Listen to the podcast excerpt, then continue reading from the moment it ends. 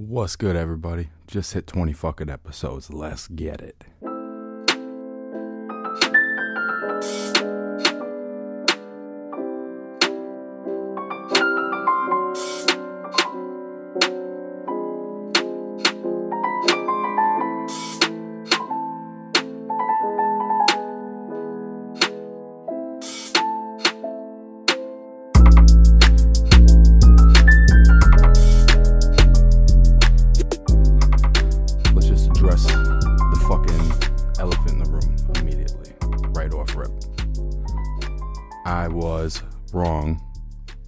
Charlo Brothers fights this past weekend. What are you gonna do? You know, I predicted they would both lose, and I was very much incorrect about that.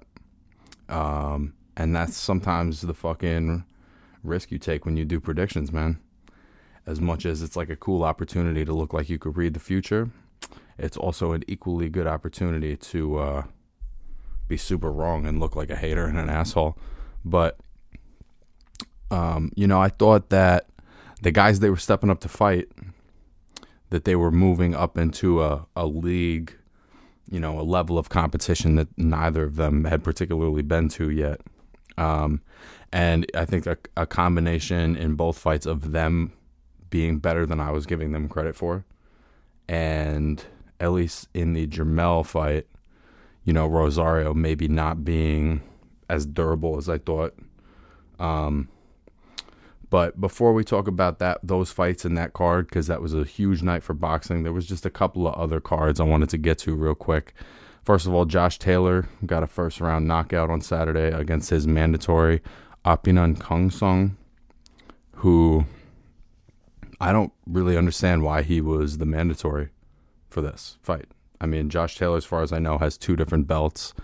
He's the top guy at 140, um, outside of Jose Ramirez, and it seemed ridiculous that somebody on this level, that was this young and kind of inexperienced and hadn't fought any opposition of significance for the most part, why he would be the mandatory. This is where I start getting confused about what the belts are and what the role of the belts is because you know, when you see mandatories and it's tough guys, it's it kind of makes sense, right? Like we're forcing the very very best to be accountable to fighting a certain level of opposition. I don't feel like this was that. It was uh it was a really weird mismatch, you know. I looked Khongsong up on BoxRec and he was ranked like 160th or something. So the idea that someone that's not in the top 100 on BoxRec would ever be the mandatory for a title seems ridiculous to me. So I think this was just alphabet soup bullshit. And um, hopefully we can get Taylor Ramirez as soon as possible. There's really nothing to even talk about with this fight. He landed a weird right hand to the body. The guy went down, couldn't get up. You know, I'm, again, I'm not hating on Khongsong he's you know he's I'm sure he's a good young fighter. It's just like how do these guys wind up in these fucking world class opportunities? You know, especially in a stacked division like that, where there's an abundance of talent for Taylor to have, you know, exclusively challenging fights. Why a fight like this could ever happen is beyond me. I don't fucking get it. But aside from that, Taylor looked good. You know, he looked tall. He looked like he's gonna be. The, he looked like the fucking future welterweight champion. If I'm being honest, he's a big, tall guy for a junior welterweight. And uh, once he fights Ramirez, I think he's probably gonna beat Ramirez. That's just my opinion. I think he's a better, longer, more explosive version of Postol, of Viktor Postol. But uh, that's obviously the fight to make at 140. Hopefully, they make that as soon as possible. Also, this weekend, uh, the World Boxing Super Series for cruiserweights finally fucking ended. Uh, Mairis winning a majority decision over Yuniel Dorticos from Cuba. This wasn't like a barn burner necessarily. There's not a phone booth fight, Gatti Ward shit, but this was a really, really good fight. If you got DAZN, I would recommend you go back and watch this because there's something cool about the cruiserweight division where it's an odd combination of heavyweight power but light heavyweight athleticism. So that risk of the one punch, you know, changing the fight is still there. It's just that they're a little a little bit smaller and more athletic. Um, this was a fun fight. Briedis is a very impressive guy. He's 27 and 1, 19 knockouts. The one is to Alexander Usyk, uh, the former undisputed champion at cruiserweight, who's moved up to heavyweight. That's his only loss is to Usyk, and it was a very close fight. Um, you know, Dorticos is a very tough guy, very long, nice jab. He tried to be on the front foot the whole time, but Briedis was just a little too slick on his feet, man, and and essentially gave him a boxing lesson, despite being shorter, having you know less of a reach. He just had better feet. He had a, a denser arsenal to go to. It felt like, you know, Dorticos was trying to come forward again, use his long jab, try to throw the right hand as much as possible. But he just couldn't be busy enough, and I think it got too challenging to hit Briedis, Briedis in the head. And so he would try to, you know, work the body and pin him on the ropes, but Briedis' feet were tremendous. Um, a lot of these top level cruiserweights, I think young heavyweights should be looking at for footwork because it's not it's guys that aren't that much smaller than you in theory, and um, it's a more athletic version of heavyweight. So this was a cool fight. Both of these guys fought back in June of 2019, and I think Briedis won against a guy named Krzysztof Glowacki, And there were some fouls at the end of the fight. I don't remember exactly how it went, but I remember watching it. There were some fouls at the end of the fight, and there was some dispute as to why and how the fight ended. And I believe Glowacki protested either with the belt or with the World Boxing Super Series. Um, and nothing came of that. And then we had COVID and the pandemic. And so, you know, it basically left these guys waiting for 15 months to finish out a fucking tournament. But I think what you saw probably is the two best cruiserweights in the world fight. And I think you can confidently say that at the moment that Mairis Briedis is the number one cruiserweight on the planet. Think you can say that pretty confidently. This is also the second season of the World Boxing Super Series. And while I love the concept, it just seems like it takes too fucking long. You know, the Josh Taylor Prograis fight took like nine, eight, nine months to make. Same with the Donaire and uh, Inoue fights. So I would love to see them keep doing this because it forces the best in certain divisions to fight each other, but it also fucking takes forever. And I'm not, I'm unclear as to why that's happening. Did a little research, couldn't find much on it. Um, so yeah, if you know something about it, drop it down in the comments. I would love to know why they take nine to fifteen months to put a fight together.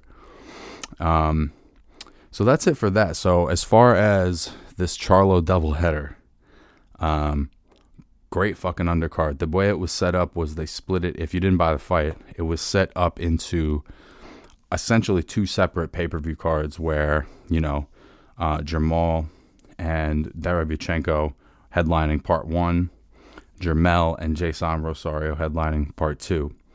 Um, and the first part of the card had um, John Riel Casimero.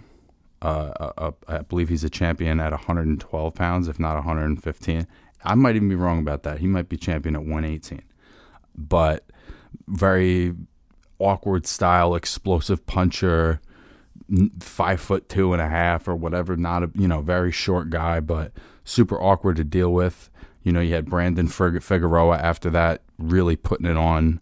Um, this guy Vasquez, who is related to Israel Vazquez, Damian Vasquez, um, the nephew of Israel Vazquez, really put it on him. That fight probably went on a little bit too long. And then we had Jermall Charlo against Sergey Derevyanchenko. Now, I'm going to start with this because I talk about it every time I feel this way. The scorecards on this first fight the Charlo Derevyanchenko fight were very wide. And I did not see a wide fight. I saw a close fight. I didn't really score it um, like formally the first time I watched it live, but I scored it after the fact. And I scored the fight 114 to 114. I would have to go back and watch it again, maybe score it again. Obviously, if, when you're scoring a fight live, you really only get one chance. But me being unbiased, I scored the fight 114 to 114, which is six rounds to six. I think the way I had it set up, I had Charlo up 6 3 through 9, and I thought Derevyanchenko won the last three rounds. So, that being said, though, you know, the fight did look somewhat similar to what I thought it could look like. the difference is that Jermall adjusted. You know, Jermall Jermall's boxing skills to me were much more consistent and tricky than I was given credit for. You know, he he uses jab real nice. He's got nice long punches and there was, you know, at least through the first 4 or 5 rounds, he really did a nice job of keeping Derevyanchenko at the end of his length and keeping the fight on his terms with just long punches. And, at, you know, ultimately he buzzed Derevyanchenko a little bit early and he really had control over the pace and the geography of the fight per, basically through the first five, six rounds. And eventually, you know, Derevyanchenko being the world class guy that he is, you know, he started getting on the inside, started landing some body shots, started landing that right hand, the straight right hand, and the roundhouse over the top. You know, and you, I would say down the stretch that it was a very competitive fight, and you know that Derevyanchenko at times could pin Charlo on the ropes and could land combinations, but there was also a lot of instances of him getting Charlo on the ropes and and you know Charlo doing something to fuck his timing up. You know whether it be you know, sticking that long jab out there or feinting or tying up. Uh, but he was really good about not letting Derevyanchenko get set for long periods of time. Even if he got, he would get a little combination off. Um, you know, Charlo always had something for him, or would eventually just make him start missing. And, you know, I think down the stretch he he took his foot off the gas a little bit. I think he could have I think he could have closed the show a little stronger, but I, again, it's like, you know, I said he wasn't going to win at all, and he won the fight. But, um, you know, the other thing that he does that I really like, my favorite little move that he does is his check hook. And the check hook, if you don't know, is essentially you're throwing your front hand hook as you're stepping back and your opponent is stepping forward. So, therefore, momentum is coming, you're turning it over and sort of rolling out and he does that move really well, and it made Derevyanchenko very hesitant to to charge him and try to get in his space and um and that part was very impressive, man. Between the, the, the long jabs and the long right hands, the check hooks when Derevyanchenko would try to get in on the inside, it just made it very difficult for Derevyanchenko to do what he wanted to do. But when he was able to, when he was able to get Charlo on the inside and pin him in spots, he landed a lot of effective shots. But at the end of the day, the way you're scoring the fight is round by round. You know, who's controlling the greatest amount of time, who's landing the clean, effective punches, and who's working, you know, the most consistently. You know, you have to look at round each round as, you know, who would I rather be at the end of that round. Th- this fight had a lot of close rounds, which is frustrating to see scorecards like 118, 110, 117, 111 even 116, 112, you know, that's at least like within the realm of reality, but this seemed like a uh, more of a flip a coin kind of fight than the the scores would indicate. And I think that's unfortunate because, you know, what would have happened if Derevyanchenko did even better than that? Would they have been paying attention? You know, would the judges, you know, have taken notice of the work he was doing? So that that part of it is is frustrating as a fan. You know, you want to see you want to see these guys get a fair shake, man. You want to see everybody get a fucking 50-50 chance in every fight. Like you have to win the fight to win the fight. And um, that's ultimately been one of my biggest critiques of the Charlos over time and that's I mean, that's not necessarily even their responsibility that they've been the beneficiaries of you know, being the A side favorable judging, favorable commentary, you know. And that's why I think it was so surprising for Jermell to lose that decision to Tony Harrison because they're sort of used to, oh, you know, this is how much I have to do to win a decision. And over time, you do that often enough, and what you think it takes to win a round gets a little bit skewed. I think as they go up in competition, though, their intensity ramps up, their passion ramps up. That's what's great about these guys, man. They really are passionate. You know, they're they're passionate athletes. They love what they do. They want to show you. They want to fucking prove it to you. They want to prove people like me fucking wrong. You know, and you gotta like that, man. How can you not fucking like that? That's just good entertainment, as far as I'm concerned. Um, and, and I guess that's a a good segue into the second part of the card, which had uh, Jermell Charlo taking on Jason Rosario, and uh, this was a, a weird little fight, man. This was a weird little fight. First of all, you know, I feel like Jermell is a little bit more of an explosive, wide swinger than Jermall. Um, the the power, even though he's got a lower knockout percentage, the power is just jarring. It, it comes out of nowhere, and you know Rosario felt that. So you know my prediction on this fight, my thinking on this fight was that, you know, having seen Rosario against J Rock, I thought that because Julian Williams fucking hit Rosario very hard in that fight, and it it didn't really move him too much.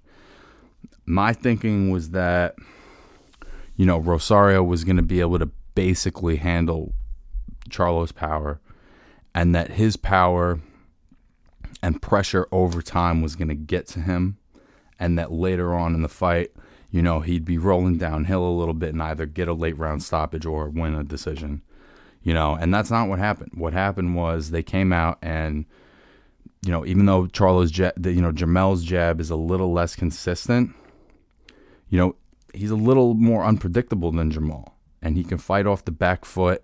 You know, he kind of pounces like he'll be moving, moving, moving, and just swing something crazy at you.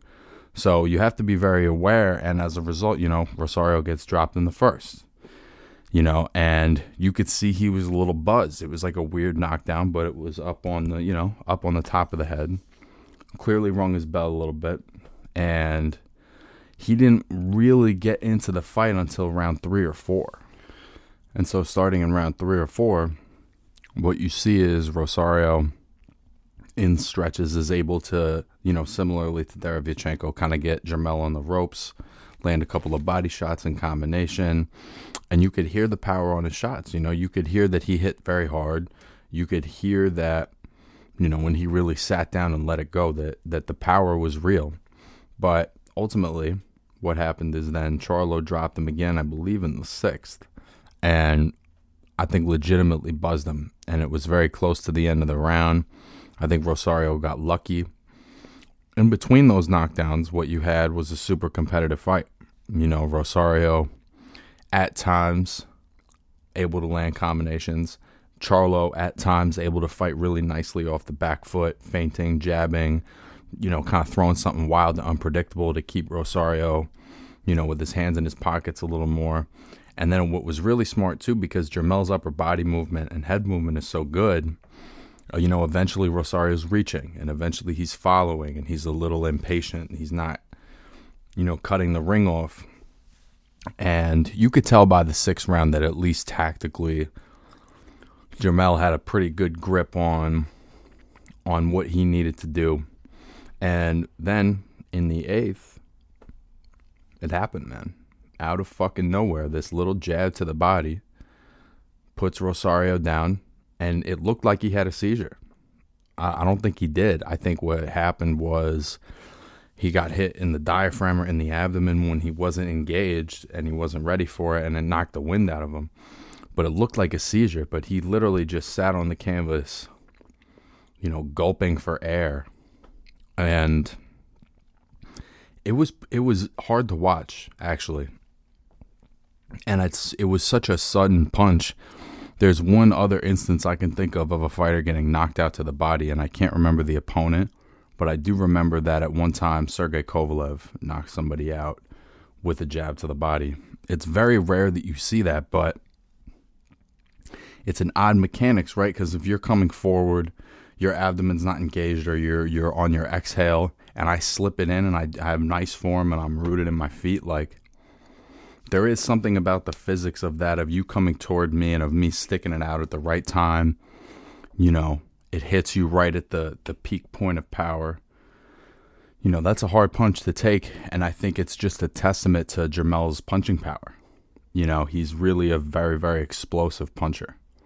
Um, which again, I wasn't really giving him enough credit for that. I didn't think just based on the shots that Williams had hit Rosario with, I didn't think Jermell could hurt him.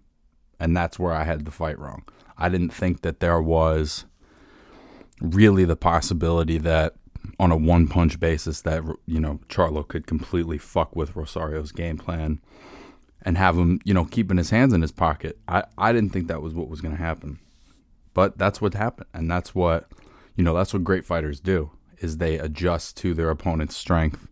You know, they adjust in the moment, they make changes on the fly. And it, the truth is, man, anything this guy Rosario was going to do, I think over time, Jermell had an answer for it, man. You know, it got to a couple points too where he was holding a lot. And Rosario would get would get close to him. You tie him right up, you know, walk him to the center. And you know, I don't think Rosario's inside game is real sophisticated. You know, there's the other side of it too, where Rosario's boxing game needs a lot of work. And, you know, he was able to hurt Julian Williams. He was able to hit Williams. You know, I can't necessarily speak to that performance, but just comparatively as two elite level guys, it seems like maybe that was an, uh, an off night for Williams and less about, you know, what a killer Rosario is. I think he's still a tough kid. You know, he's 25 years old. He's 20 and 2 with 14 knockouts. You know, he is a good fighter. I think that he could still be a factor at 154, but he's he wasn't any match for this guy ultimately. You know, even if in stretches he could make the fight competitive and even win some rounds, I would say. I think he won two or three rounds of the fight. You know, the other thing I noticed too, if I'm being brutally honest, he looked a little bit overtrained. Um, his legs didn't look great to me. His punch resistance didn't look great to me, and he looked a little drawn at the weigh-in. That's just my opinion. You know, those are the generally the signs of somebody that struggled to make weight. If your punch resistance isn't that good, you look a little drained. You know, you're not as explosive.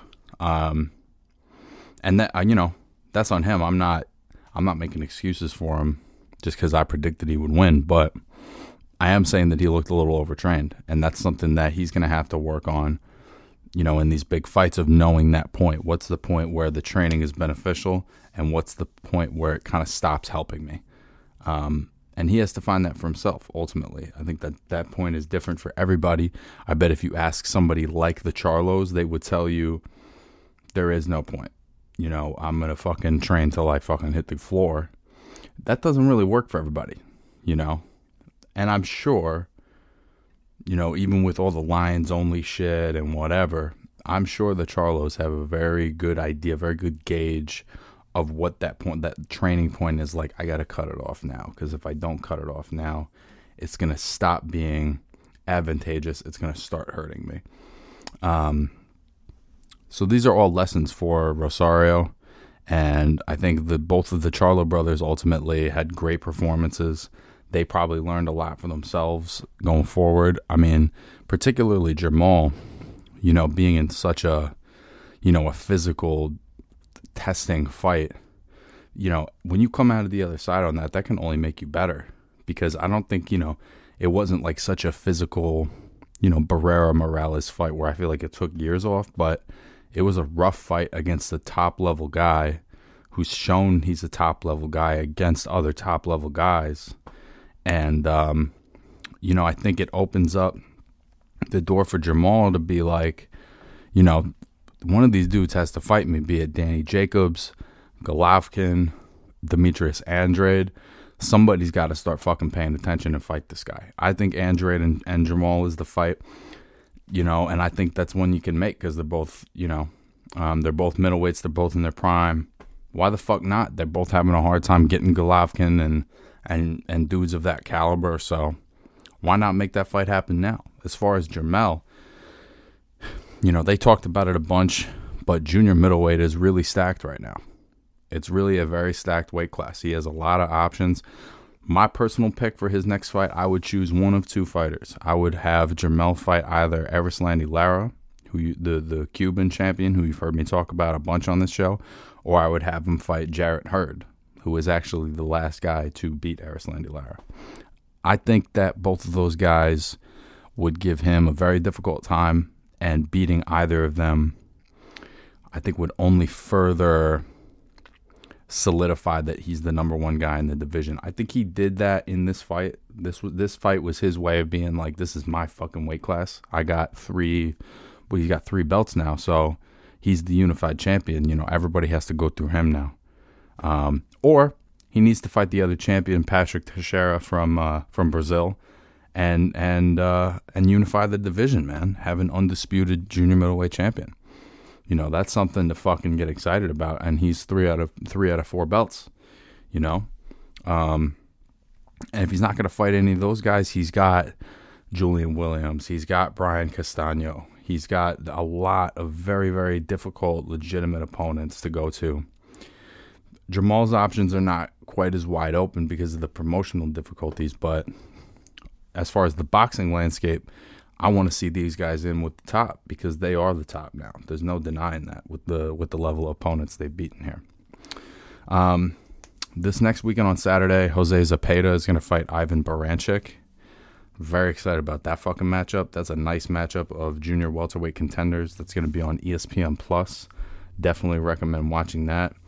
And um, that's it for this week, guys. I uh, Appreciate you tuning into episode 20 of the Slip and Weave podcast. This has been fucking way fun doing this every week. I appreciate you guys when you hit me up and shit. Like, it means a lot. Um, yeah, so I'll see you guys next week, and hopefully I don't get any more fucking predictions wrong anytime soon. All right, take it easy, guys. Peace.